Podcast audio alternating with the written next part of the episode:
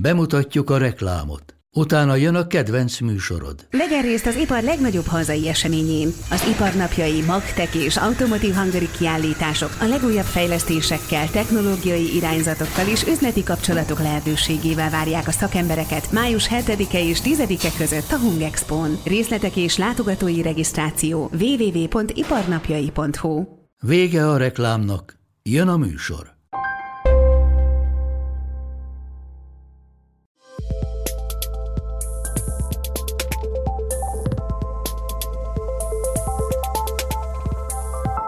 Köszöntöm a nézőket, ez itt az Index kibeszélő című műsorának legújabb adása. A mai meghívott vendégünk Szijjártó Péter külgazdasági és külügyminiszter.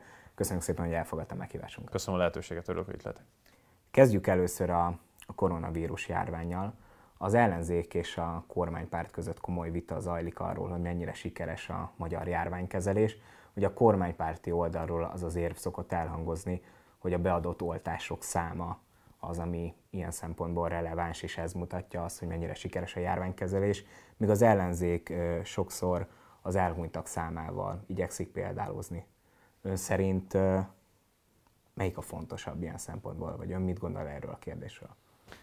Nézze, nemzetközi konszenzus nagyon kevés dologban van a világjárvány tekintetében, legyen az szakmai vagy politikai kérdés. Én magam is egyébként, mikor beteg voltam, emiatt riadtam meg a legjobban, hogy jól érezhetően, még az még novemberben volt, nagyon kevés szakmai dologban volt egyetértés a, a szakemberek között, és ezért az ember benne van, akkor elbizonyít, elbizonytalanítja az érzés elég erőteljesen. De szerintem ma egy dologban mindenképpen konszenzus van, talán mindenki között is, ez pedig az, hogy a megoldás az oltás, és az oltás ad védettséget és biztonságot. Tehát én ezért szerintem egy államnak egyértelműen az a feladata, hogy minél előbb védett helyzetbe, biztonságos helyzetbe jutassa a saját polgárait a járványjal szemben. Ezt másként nem lehet csinálni, mint, a, mint az oltással. Ezért is fektettünk nagyon komoly energiákat abba és arra, hogy legyen elég oltás Magyarországon, és legyen minél előbb oltás. Tehát ugye itt most már elhangzanak ilyen kijelentések, hogy fürdeni fogunk az oltóanyagban, meg nem tudom, a hasonló nem túl szimpatikus és nem túl kedves megjegyzések, de a helyzet az az, hogy minden nap aranyat ért emberéletet, meg, meg gazdasági hasznot, illetve a kárnak az elmaradását. Hiszen ne felejtsük el, hogy voltak napok, amikor 200 fölött volt a halálos áldozatok száma, a gazdaság pedig átlagosan olyan 30 millió eurónyi veszteséget szenvedett egy nap alatt. Tehát ezért volt nagyon fontos, hogy, hogy, hogy ne úgy általában az év során legyen majd elég oltóanyag, hanem minél előbb legyen sok, és minél előbb lehessen az embereket biztonságba helyezni, minél kevesebben halljanak meg, és hogy minél előbb lehessen a gazdaságot újraindítani, hogy minél kevesebb kár érje eh, az embereket. Úgyhogy én a magam részéről a magam részéről mindig is azon voltam, hogy minél előbb, minél több oltás legyen eh, az országban. És ha visszagondolok, akkor tavaly október 30-án este olyan 7 óra körül telefonáltam ez ügyben először Oroszországba, hogy akkor esetleg lehetne ebben a tekintetben együttműködni. Ugye itt a szomszédos Ausztriában mm, olyan körülbelül 10 ezer elhunytalan van a, a koronavírus járványnak. Tavaly a miniszterelnök szeptemberben is arról beszélt, hogy nem a fertőzöttek száma, hanem az elhunytak száma minősíti a védekezést le lehet csak ebből az egy mutatóból vonni azt a konzekvenciát, hogy mondjuk Ausztria jobban védekezett, vagy hogy jobb az egészségügye, jobb volt az ellenálló képességük? Nézd, először is szerintem tisztázunk egy dolgot, hogy elhunytból egy is sok. Tehát nyilvánvalóan azon voltunk és vagyunk, hogy minél kevesebb halálos áldozata legyen a világjárványnak Magyarországon. Azonban az is látszik, hogy ahány ország van most kis túlzással, annyiféleképpen zajlik a számolás.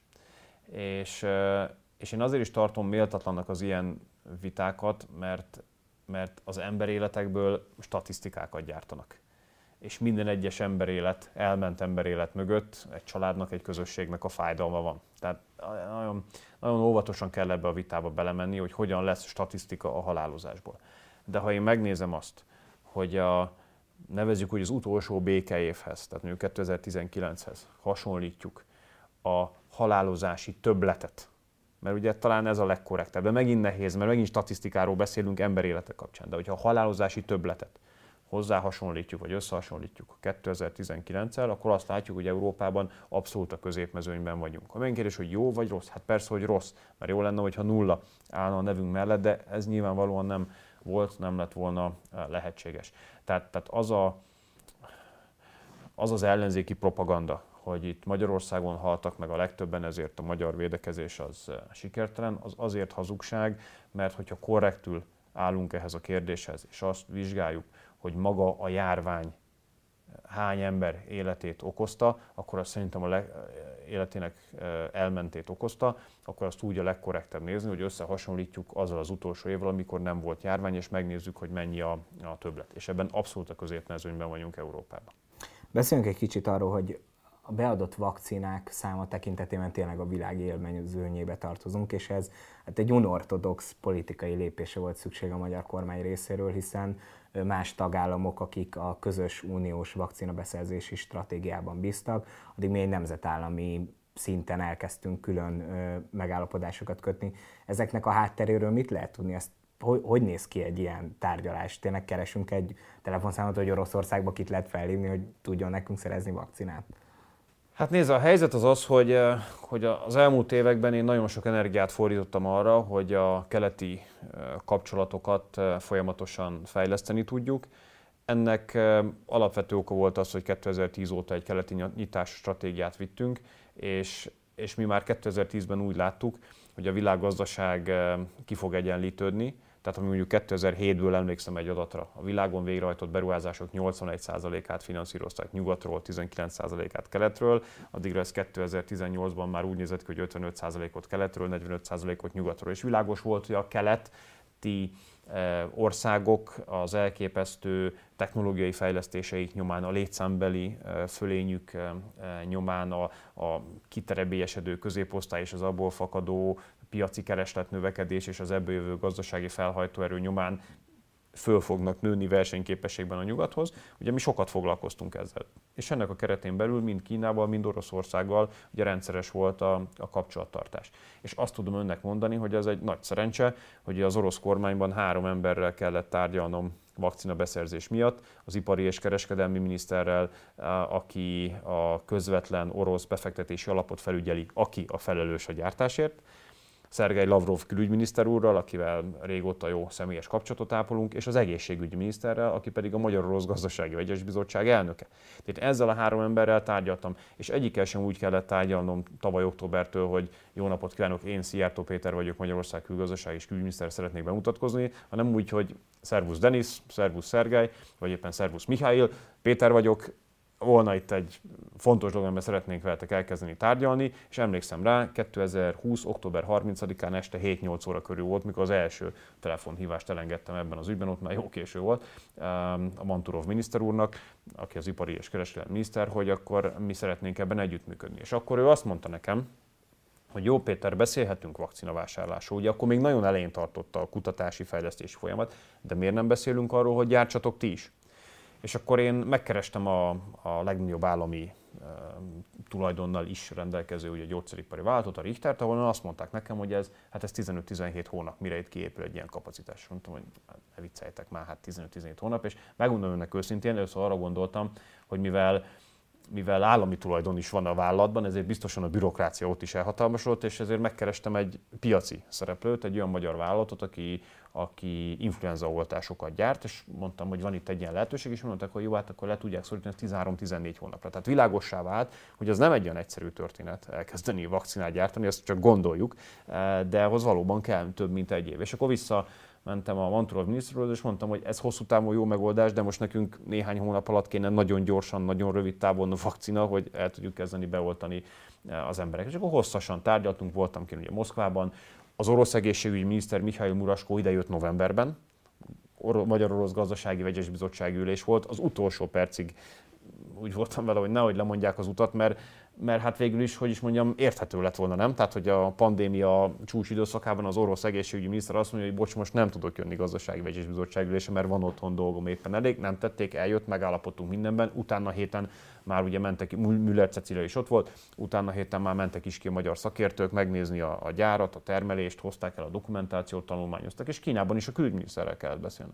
Beszéltem a külügyminiszterrel, beszéltem a kereskedelmi miniszterrel is, kértem, hogy adjanak eh, engedélyt, exportra Magyarországra kértem, hogy soroljanak minket lehetőleg eh, előre, kaphassuk meg mindig eh, határidő előtt, és, és hát gyakorlatilag az történt, hogy Ugye az orosz szerződés kifutott, ugye mind a két millió vakcina itt van, most már majdnem 900 ezer magyar ember van beoltva a Sputnikkal, és a Pintér miniszter úrral épp most beszéltünk a vakcina gazdálkodási tervről, mondta, hogy gyakorlatilag le van kötve regisztrációval, tehát a, mind az egy millió el fog menni, tehát ugye két milliót vettünk, az egy millió embernek van, és ugye Kínából pedig még egy félmilliós szállítmány van hátra, tehát négy és fél millió már itt van az 5 millióból, és a kínaiak esetén azt azért fontos elmondani, és ugye úgy kezdtem, hogy minden nap aranyatért, hogy volt, hogy 40, volt, hogy 25, volt, hogy 30 nappal korábban szállítottam, ugye több transzban szállították a, a, a vakcinákat, és persze mindig kértem a segítséget, és, és hát azt gondolom, hogy, hogy végül is eredménye lett ma, ma Magyarországon majdnem két millió ember van beoltva keleti oltóanyaggal. Tehát, hogyha most azt a kérdést tesszük, hogy mi lett volna, ha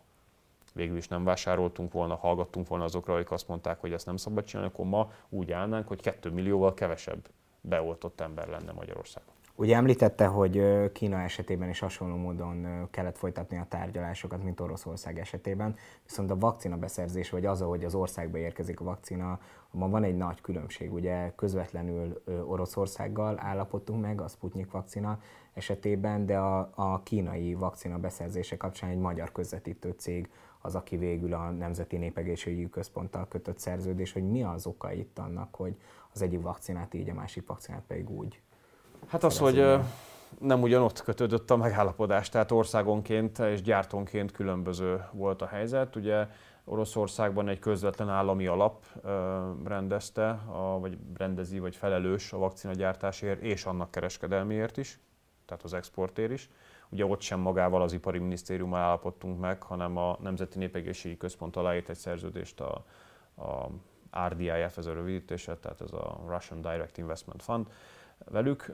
Kína esetében pedig azt a jelzést kaptuk, hogy a Sinopharm egy importőr céggel tud megállapodni, ez az importőr cég kötötte végül a megállapodást az NNK-val, de megmondom hogy én ennek a részének a magyar lábába, meg a, meg a szakmai lábába sose folytam bele. Én két emberrel tárgyaltam, a külügyminiszterrel, meg a kereskedelmi miniszterrel, hogy, hogy legyen, legyen meg az engedély politikai, illetve kereskedelmi oldalról. Engem ez érdekelt. Ezt csak azért kérdeztem, mert az Index írt arról nemrégiben egy cikket, hogy nyilvánosságra került, hogy egy másik kínai vakcinát egy másik ország azt hiszem 24-26 dollárért szerezte be adagonként, míg mi a Sinopharm vakcinát ugye ezen a közvetítő cégen keresztül jelentősen drágában 36 dollárért szerezzük be nagyjából. Ez drágának számít?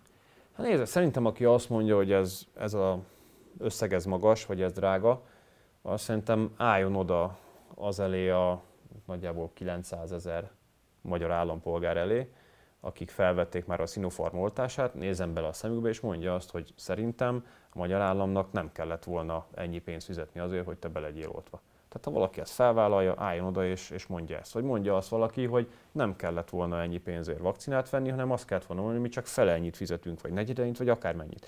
De ez nem piaci körülmények voltak, tehát itt nem úgy történt, hogy válogatni lehetett, hogy ezt a vakcinát veszük annyiért, vagy azt a vakcinát annyiért, hanem vagy megveszük ezt a vakcinát, vagy nem veszünk vakcinát. Tehát ugyanúgy kell elképzelni a dolgot, mint a tavalyi esztendőben, amikor ugye maszk, kesztyű, védőruha, lélegeztetőgép volt a kereskedelem neve, most meg oltóanyag a kereskedelem neve. És nincsenek piaci körülmények, tehát nem az van, mint amit a közgázon tanultunk, hogy a kereslet meg a kínálat görbéi vannak a koordinátorrendszerben, és valahol elmetszik egymást, és az a piaci ár.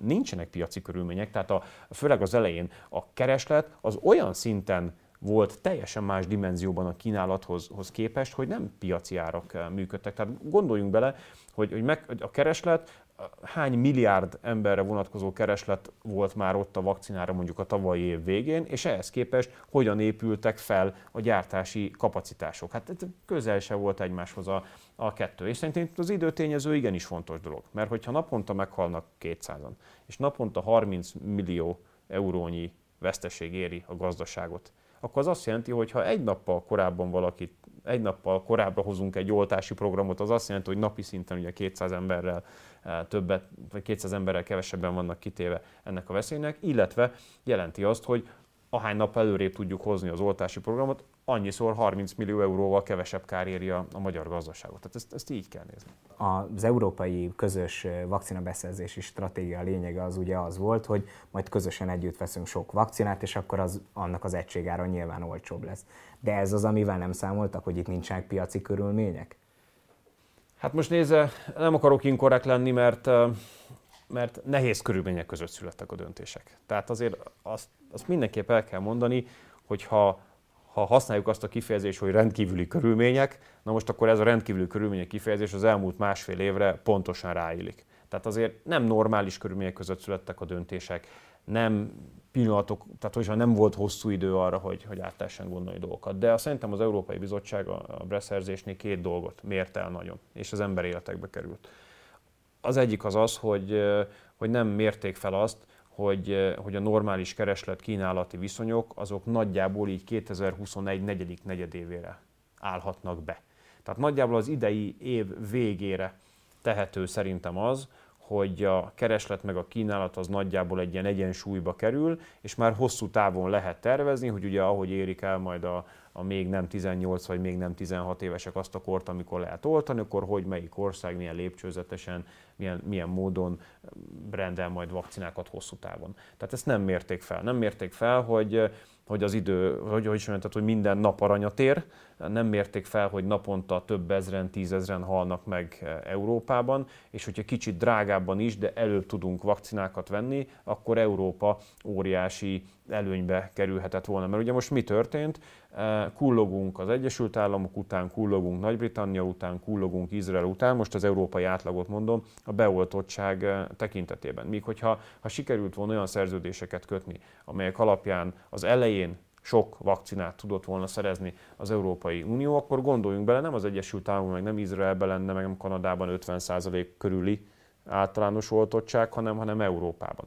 És, és ugye ez szerintem egy óriási hiba volt. Most az, hogy emögött még volt-e, emögött még volt-e egyébként korrupciós vagy gazdasági érdekeltségi kérdés, ezt nehéz megmondani. Szerintem az Európai Bizottság jól tenné, hogyha a magyar kormányhoz hasonlóan például nyilvánosságra hozná a szerződéseket, meg hogyha válaszolnának azokra a kérdésekre, amelyeket a ciprusi illetőségű egészségügyi biztossal kapcsolatban, az ő pénzügyeivel kapcsolatban föltettek az Európai Bizottságnak. Tehát ugye minket mindig azzal vegzálnak, Brüsszelből, hogy itt nincs sajtószabadság, meg nem válaszolunk kérdésekre, meg nem vagyunk transzparensek, meg nem tudom micsoda. Most ehhez képest, ha jól értem, akkor azért hetek óta ott kering a levegőben az a kérdés, hogy hogy lehet az, hogy több millió eurónyi pénz megjelent a, a ciprusi illetőségű egészségügyi biztosnak a, az ilyen-olyan családi vagy céges számláján, és nincs rá egy válasz az Európai Bizottság részéről, pedig van annyi szóvivőjük, hogy, hogy hogy sose fogy el, tehát, tehát azért valakinek csak lenne ide, lehetne ide erre,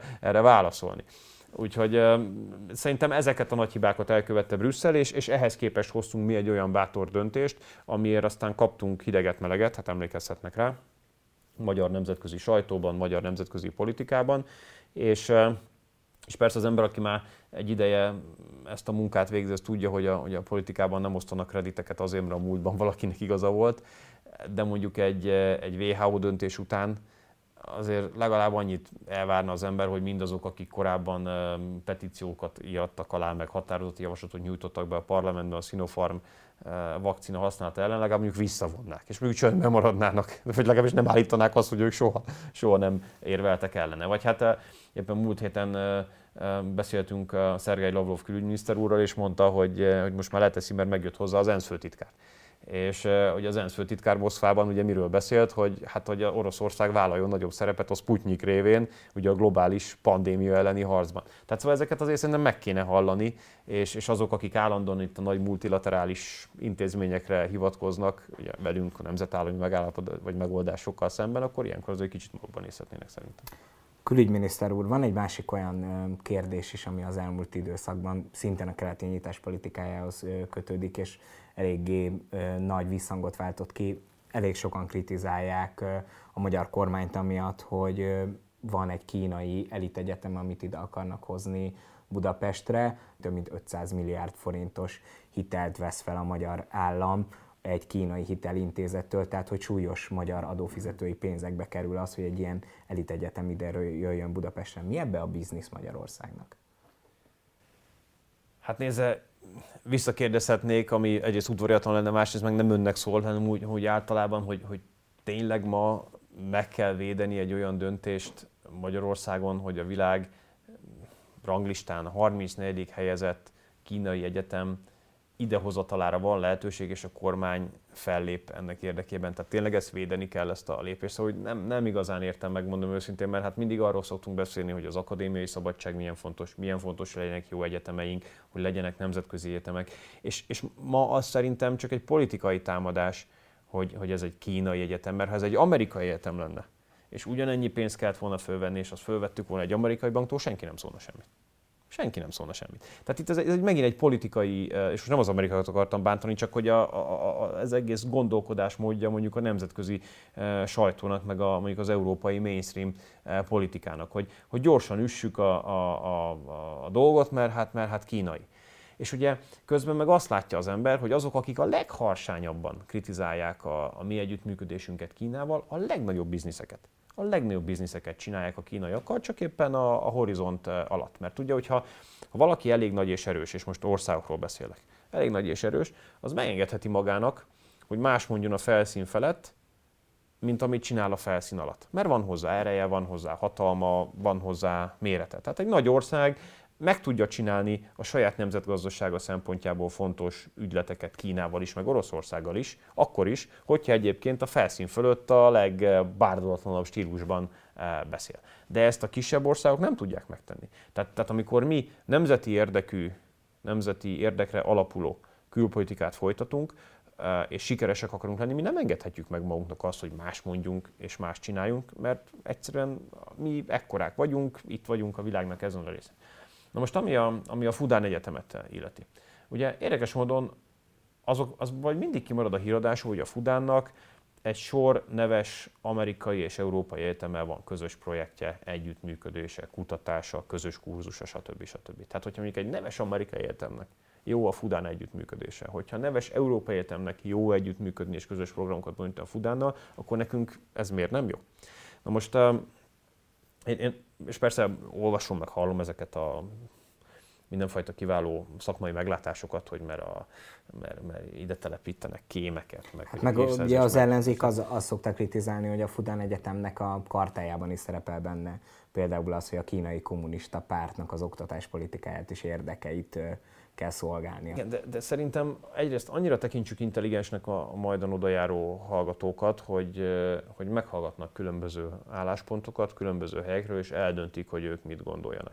A befolyásolás meg azért nem releváns itt, mert hát nézem, mi itt élünk Közép-Európában is mindannyian ismerjük a saját történelmünket. Pontosan tudjuk, hogy a világnak ez a része, ez mindig is célpontja volt minden irányból a befolyásolási kísérleteknek. Ezért aztán a magyar államnak az a feladata, ezeket a befolyásolási kísérleteket jöjjön az bármilyen oldalról, elhárítsa. Tudjon róla, adott esetben ellenakciót indítson, vagy szimplán védje meg magát. Én is felügyelek egy titkosszolgálatot, ugye a polgári hírszerzést, nekünk is megvannak a világos feladataink, hogyha ilyen beavatkozási kísérletek jönnek létre, indulnak, kezdődnek, akkor azokat szépen meggátoljuk, vagy ellenakcióval, vagy, vagy szimpla védekezési manőverrel. Tehát, hogy is mondjam, Szóval nagyon furcsa, hogy, hogy ez egyáltalán téma tud lenni, megmondom önnek őszintén. Szerintem örülnünk kéne annak, hogy a, hogy, hogy a kínai tudomány fejlettségét senki nem vitatja.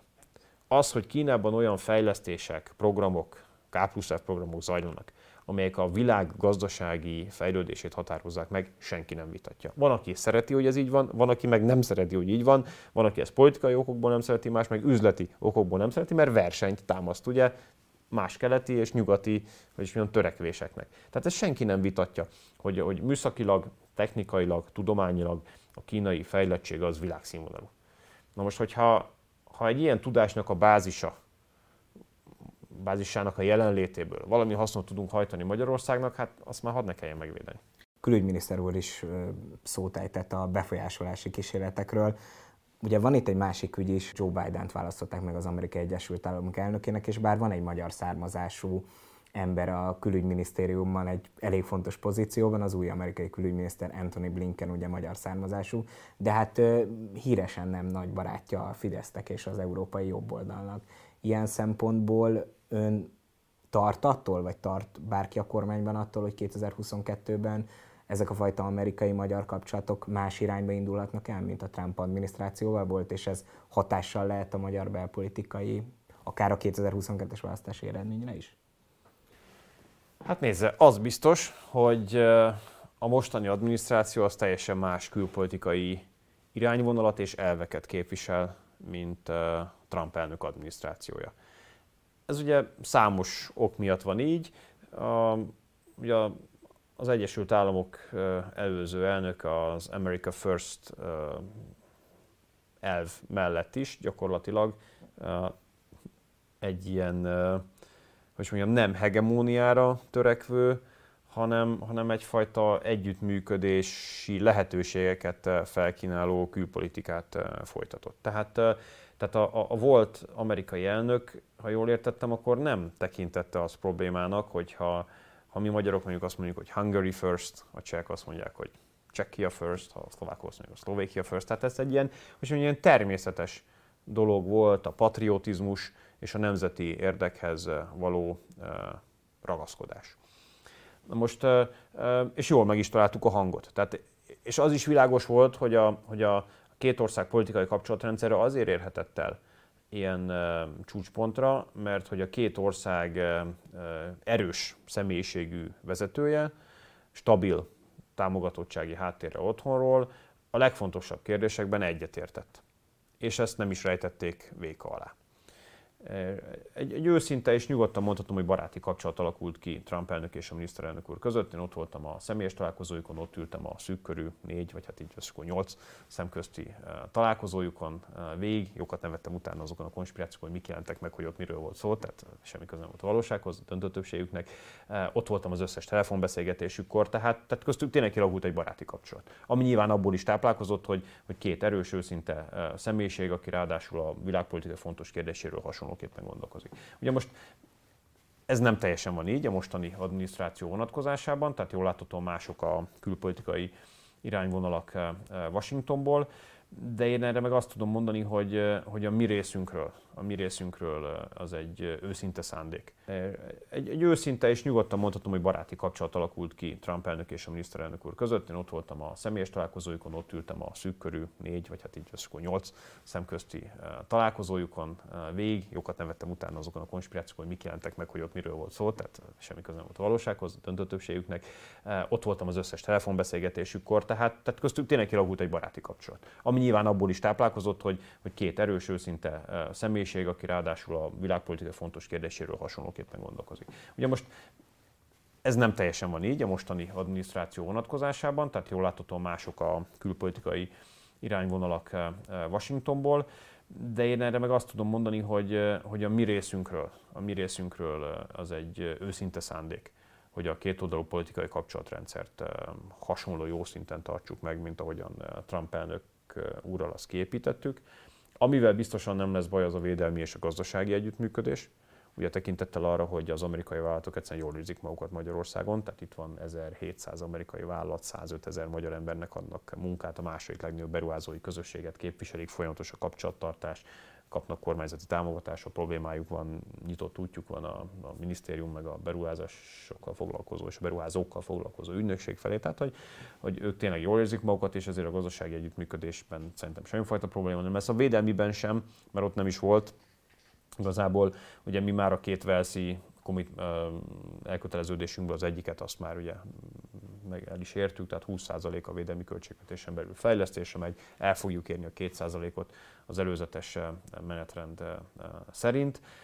A, a politikai együttműködés az a terület, ahol, ahol a, a mi szándékunk, a mi jó szándékunk az, az még nem elég, nyilvánvalóan, a másik oldalon is hasonló szándékkal kell találkozni. Én egyszer találkoztam már a külügyminiszter úrral, Visegrádi amerikai külügyminiszteri találkozón. Kifejezett, kif, nem, nem, nem, kifejezetten jó benyomást tett, nagyon szimpatikus volt, nagyon jó tárgyalás, jó beszélgetés volt. Annak én örültem, hogy ők Közép-Európára legalábbis azon jelzés szerint továbbra is hangsúlyt kívánnak fektetni. Én azt gondolom, hogy ha valaki lecsupaszítja a politikai hogy is mondjam, leplet a dologról, és azt nézi meg, hogy mondjuk Európában ki volt a növekedési motor a világjárvány előtt. Egyértelműen Közép-Európa, hol képviselnek egyértelműen észszerű gazdasági és biztonságpolitikai megközelítéseket. Megint csak Közép-Európa. Tehát, tehát én azt gondolom, hogy az amerikai, amerikai külpolitika szempontjából logikus lenne, Közép-Európával való szoros és egyfajta ilyen kölcsönös tiszteleten alapuló együttműködés. De mivel ők a nagyok, mi meg a nem annyira nagyok,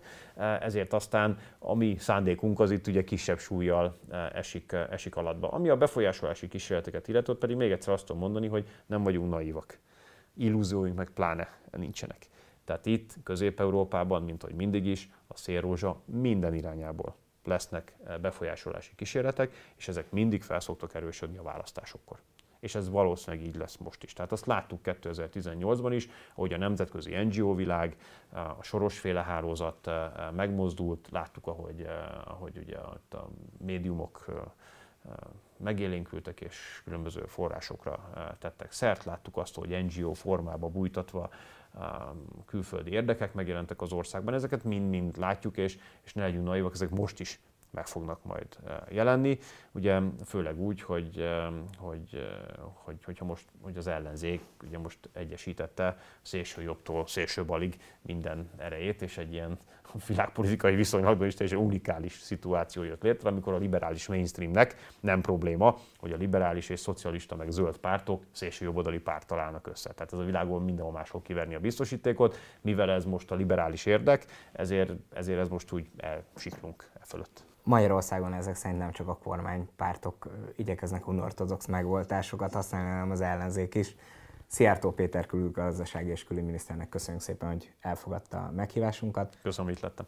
Ha tetszett, amit láttak, akkor nyomjanak egy lájkot, iratkozzanak fel ránk a különböző közösségi média felületeken. Jövő héten újra találkozunk a viszontlátásra.